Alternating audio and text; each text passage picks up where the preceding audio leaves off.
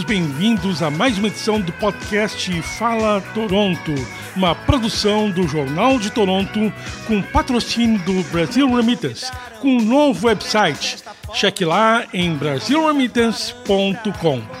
E hoje o tema é volta às aulas. Então, para isso, nós temos a presença no nosso podcast do professor Haldor Colangelo, ele que é professor de educação especial dos grades 5 a 8 da Direção Escolar Católica de Toronto. Então, muito bem-vindo, professor Haldor, aqui ao Fala Toronto. Muito obrigado, José. Boa tarde, muito obrigado. Esse é até um podcast que eu gostaria que fosse colocado numa cápsula do tempo para ser ouvido aqui há, há 100, 200 anos, né? porque agora com a pandemia Uh, a gente começou a correr atrás das informações da gripe espanhola do início do século XX para ver se a gente tinha lições para o presente e quem sabe no futuro eles vão pelo menos gostar de saber o que aconteceu com a pandemia nesse 2020 que colocou o mundo de pernas para o ar na visão neste programa das escolas. Então, professor Aldor, como é que foi quando chegou a notícia de que as aulas iam parar aqui no Ontário? Como é que os professores, primeiramente, receberam a notícia e como é que os alunos receberam? Sim, se eu me lembro bem, é, foi justamente o anúncio. Bom, falo da, da minha experiência nas minhas nas duas, ambas escolas onde eu ensino, de manhã e de tarde, e da minha direção escolar. Não posso falar, obviamente, das outras direções escolares e os anúncios. No caso do nosso do Toronto Catholic District School Board, o anúncio foi feito justamente um par de dias antes da, das férias de março, né, do March Break. Uhum. Então, imediatamente percebemos que, em vez de voltar uma semana depois, estaríamos voltando três semanas depois. Né? E acatamos com tranquilidade, até espanto, mas com uma certa tranquilidade, porque já as notícias já estavam noticiando muito do que estava se passando na Itália, na Espanha, primeiro na China e tal. Então eu acho que os professores ficaram, de um lado, aliviados, porque estávamos preocupados já com essas notícias, porque já estava se espalhando a, a pandemia um pouco, não tinha chegado ainda tanto assim no Canadá, mas é, e um lado foi positivo porque daria tempo para todo mundo realmente absorver a, a, novidade, tendo um March Break no começo e mais duas semanas é, de férias, entre aspas, de férias estendidas, que depois, como sabemos todos, o governo voltou, reanunciou uma extensão a, a maior. É, acho que em duas e três etapas fizeram seus anúncios, até que no final aí foi realmente declarado pelo governo provincial que voltaríamos só em setembro, né? Uhum. Então, é, e como os alunos receberam a notícia? Os alunos? Yeah. Eu acho que com bastante alegria.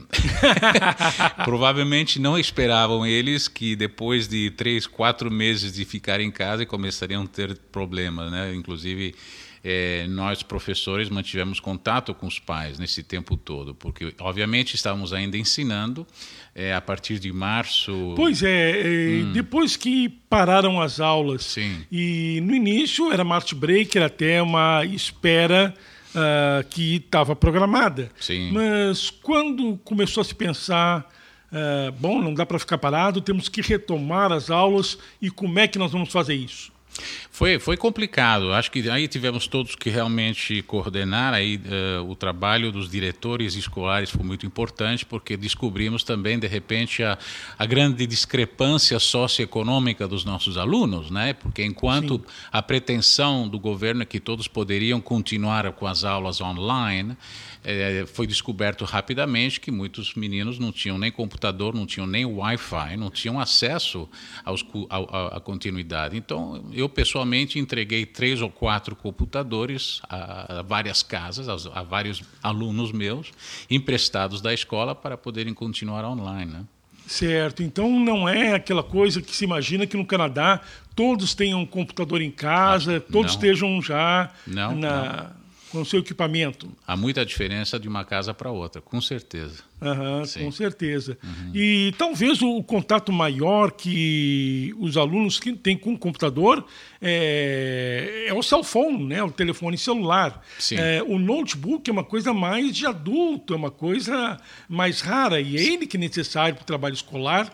E em uma casa, quanto mais simples for, menos vai ter, talvez tenha um e tenha três, quatro filhos, e aí como é que vai dividir?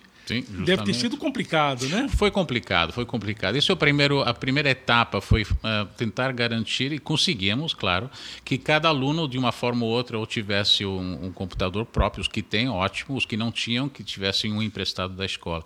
A segunda etapa é depois para aqueles que não A escola tinha suficientes para emprestar? Em geral, sim. Em geral, sim, porque são computadores do grau 7 e 8 que ficam permanentemente na escola, que são emprestados dentro da sala de aula, que nesse caso, dependendo do diretor, dependendo do diretor, ele baixa assinou, quer dizer, tomando a responsabilidade, ele ou ela, de conseguir uhum. trazer de volta esses computadores no final de ano.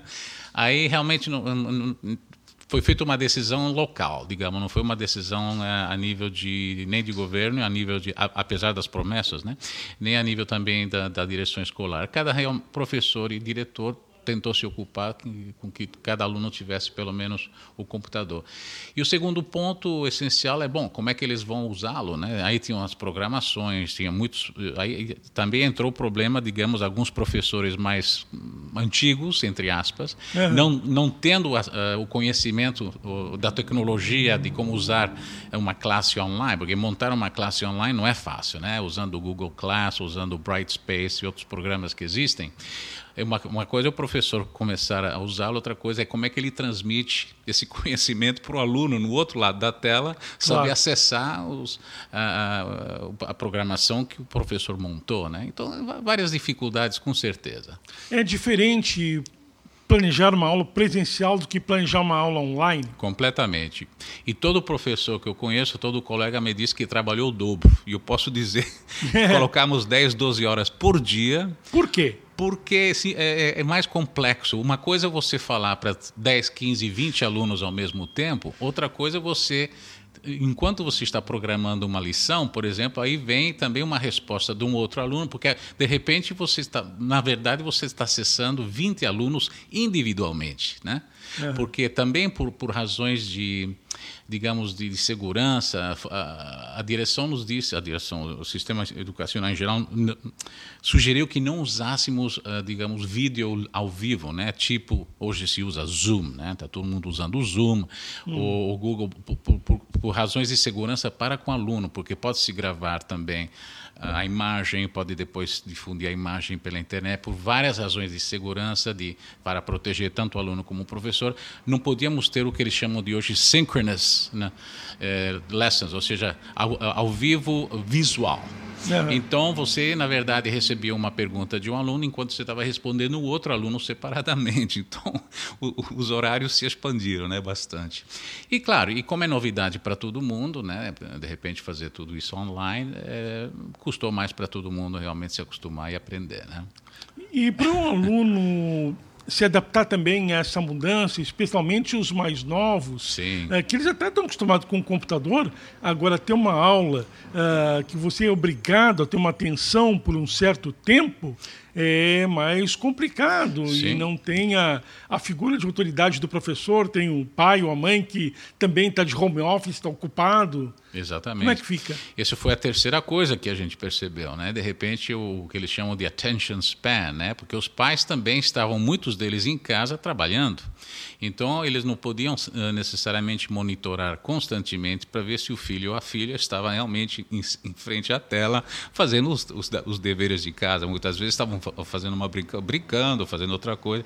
E, claro, dentro da sala de aula normal, ao vivo, é muito mais fácil você manter uma certa disciplina de atenção com a aula e com o dever e tal. Uma vez que você está em casa, quem está em cima do, do aluno, que não é mais aluno, né? agora virou filho e filha, claro. e às vezes os pais não estavam em casa, era o avô, a avó que cuidava do menino e tal, outras vezes os pais mesmo estando em casa, claro, tinham que trabalhar também. Então, essa foi uma, uma outra etapa que também foi um pouquinho complicado. E realmente ah, tivemos alunos que, entre aspas, desapareceram do, do radar, né? Ou seja, nunca mais responderam nada, não acharam nenhum. Teve alunos que sumiram do mapa. Sumiram do mapa. Então telefonamos para os pais, ver como é que está. E os pais falaram, ele falou que tinha respondido, que tinha te, te mandado a lição, tal. Agora, agora vou dar um puxão de orelha porque ele não mandou, né? Então esse tipo de controle dia a dia também ficou um pouco comprometido.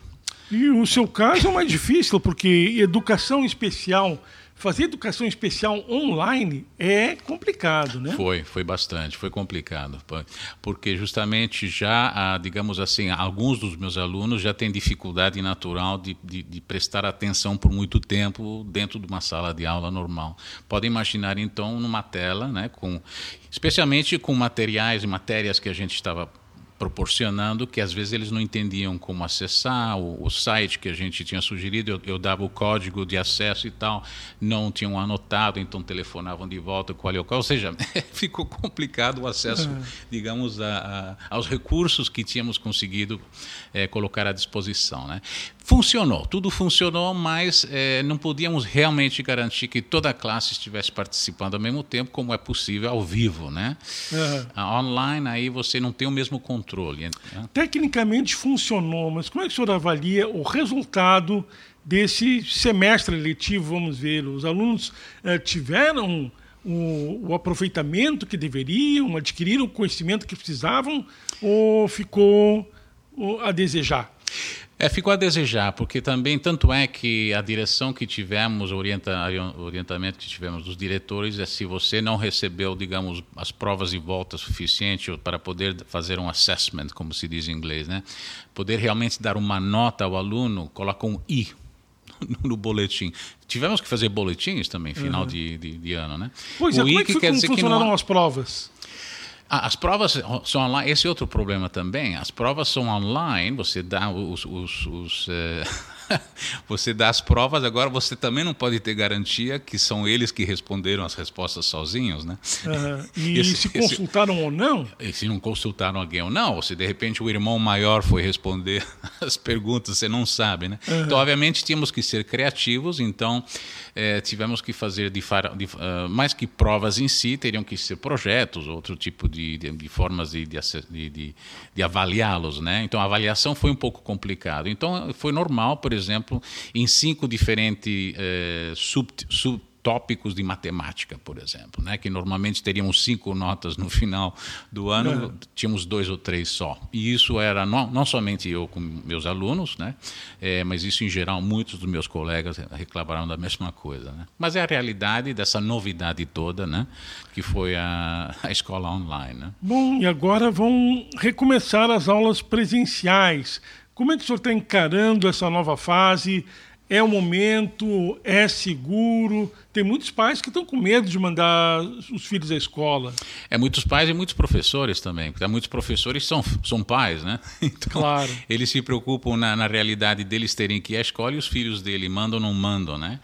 Eu sei que o, as direções escolares todas eh, mandaram, eh, uma, mandaram, digamos, e-mails para os pais, né, procurando saber quais deles iam, estavam confirmando de mandarem filhos ou não para a escola. A média de 29% a 30%, isso eu vi que são nas duas esco direções escolares aqui em Toronto, a pública e a católica, 29% a 30% dos pais confirmaram que não iam mandar os filhos de volta, preferiam os filhos online. Certo, então, 30%. nesse momento, é, bom, estamos falando uma, uma, semana antes de começar as aulas. Né? Nesse momento, calcula-se que teremos 60 Uh, mais ou menos 60% a 70% dos alunos retornando às, às, escolas, enquanto os outros estarão. Eu e acho aí, que, que resta para o professor? Trabalho duplo? Fazer uma aula presencial e uma aula online? Não, o que eles estão fazendo, eles vão ter todo uma, um batalhão de professores, digamos, ou, ou novatos, professores que são intitulados, em títulos, são, são qualificados, mas de repente que eles não estão no, eh, contratados permanentemente, poderão ser contratados para fazer as aulas online, para aqueles que não querem ir à escola. Né? Uhum. É, ao mesmo tempo estão avaliando, porque há muitos professores que estão querendo ir online, é, os que têm sua aula, que têm um contrato permanente com os boards e tal, querem ir online porque eles têm medo. Né? Isso ainda é uma coisa que está se decidindo, até provavelmente os primeiros dias da, da da, das aulas ainda, provavelmente eles vão estar, vão estar decidindo isso. Ao mesmo tempo, não temos, digamos, os números finais, né, de, de quantos alunos vão ficar online e quantos não. Há, duas, há dois momentos que o, o pai tem uh, a possibilidade de re, reapresentar, digamos, o seu filho, sua filha à escola normal, né, para aqueles que decidem que, o, que os, os filhos deve, devem ficar em casa agora, podem voltar uh, dia 1 de novembro ou dia 1 de fevereiro. Não podem voltar quando quiserem, porque se de repente a pandemia, a pandemia realmente fica tranquila e não há um fluxo muito grande, né? Uhum. Eles poderão então uh, ah, levar, mandar os filhos de volta para a escola, mas só em dois momentos no ano, né? Pessoalmente, como é que o senhor vê esse retorno à, à segurança para os alunos, para os professores?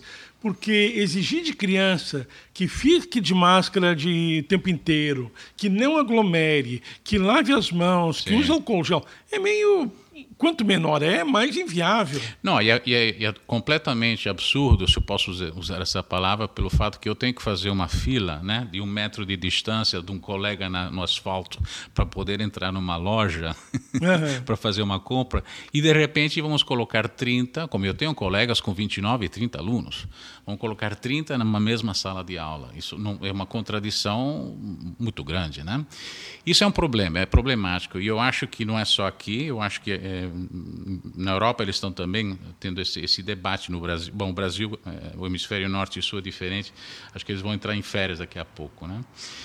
Mas é, o problema é esse, é que realmente ninguém está se sentindo seguro. Ah, esse, esse, distanciamento de um metro, dois metros que, que todas as autoridades estão dizendo que devemos é, é impossível. Se, se eu não me engano, foi em Israel que deu uma segunda onda fortíssima com a volta às aulas. Não é questão de, de ser, é quando, porque já estão todos dizendo que haverá uma segunda onda. Já acontece, está acontecendo no norte da Itália, uhum. na, em Perth, na Austrália, acho que não, bom, e, e onde é que mais? Na Alemanha também é, essa segunda onda vem, porque é o resultado das férias também. As pessoas saíram no verão e tal, né? As praias estavam lotadas, né? os países que têm praias têm todo o efeito dominó da, das férias de verão no hemisfério norte, né? Então estão falando realmente essa segunda onda virá. Então estão vendo, o, o ponto é esse, é, é, é muito é muito drástica, vai ser muito alta, vai ser baixa, vai ser normal, não vai ser tão ruim. Por enquanto não está o Canadá está bem posicionado por enquanto. Nós temos medo de que agora, com o Canadá, que é um país frio, imagina então 25, 30 alunos num ambiente fechado, porque quando a gente saiu foi em março. Foi claro. quase no começo da primavera, todo mundo voltou para casa tranquilo, né? O governo hum. não tinha que fazer nada, tinha que simplesmente acatar a decisão das autoridades sanitárias. Agora que, de repente, uma logística tinha que ser bem planejada há quatro, cinco meses atrás, sabendo que em setembro voltávamos para a aula, não foi feito nada. Né? O grande medo que temos é que, de repente, vamos, vamos encurralar porque é um curral, né?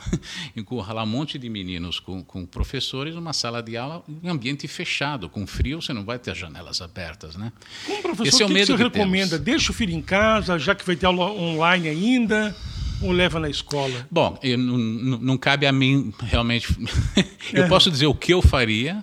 Uh, pessoalmente, eu acho que o ideal seria se o governo então organizasse a coisa melhor e voltássemos, digamos, primeira semana de janeiro. Uhum. O que eles fizeram é, eh, aí foi a direção escolar, cada uma decidiu, então vamos, vamos eh, adiar para, acho que dia 14 de, de, de setembro, voltam os, os alunos na, na, na, direção escolar uh, católica e dia 15, acho que é a direção escolar pública. Você vai ser uma semana, adiar uma semana a mais, que não sei se faz muita diferença. Faz diferença, de repente, para reorganizar alguma coisa, né? E eu acho que cada pai e mãe, esse é o problema que eles estão tendo. Eles estão, né, torn, né, num bom inglês. Estão divididos. Pô, os meninos estão 15, 5, sema, 5 meses encurralados dentro de casa. Agora eles têm que sair, né? E se esse último semestre não foi o que devia em termos de aprendizado, ainda vai ter uma defasagem para começar um novo ano letivo. Os estudantes não vão estar prontos para iniciar uma nova etapa? Exatamente. Esse é o problema, né? Então eu acho que foi tudo um pouco precipitado do ponto de vista. Bom, precipitado não, porque setembro vinha, né? Uhum. Vamos dizer ao contrário, foi tudo muito atrasado ou não foi nem planejado. E, e, lamentamos porque há é, uma crítica da parte de muitos sindicatos dos, dos, dos, dos, professores, dos assistentes dos professores, etc., que não houve muito diálogo, digamos, no, lado uh, com o governo, né? E os sindicatos, os sindicatos tentaram conversar com o governo, mas não houve reciprocidade para justamente organizar um pouco a logística, né? A realidade do, do, dia a dia, porque a realidade do dia a dia do que se passa numa sala de aula é o professor que sabe, né? É, tá e, certo. E, é. Agradecemos então a presença presença do professor Aldor Colangelo aqui ao podcast Fala Toronto, patrocínio do Brasil Remittance. Obrigado, professor. Eu que agradeço. Nós voltamos na próxima semana. Até lá. Qual é o teu negócio?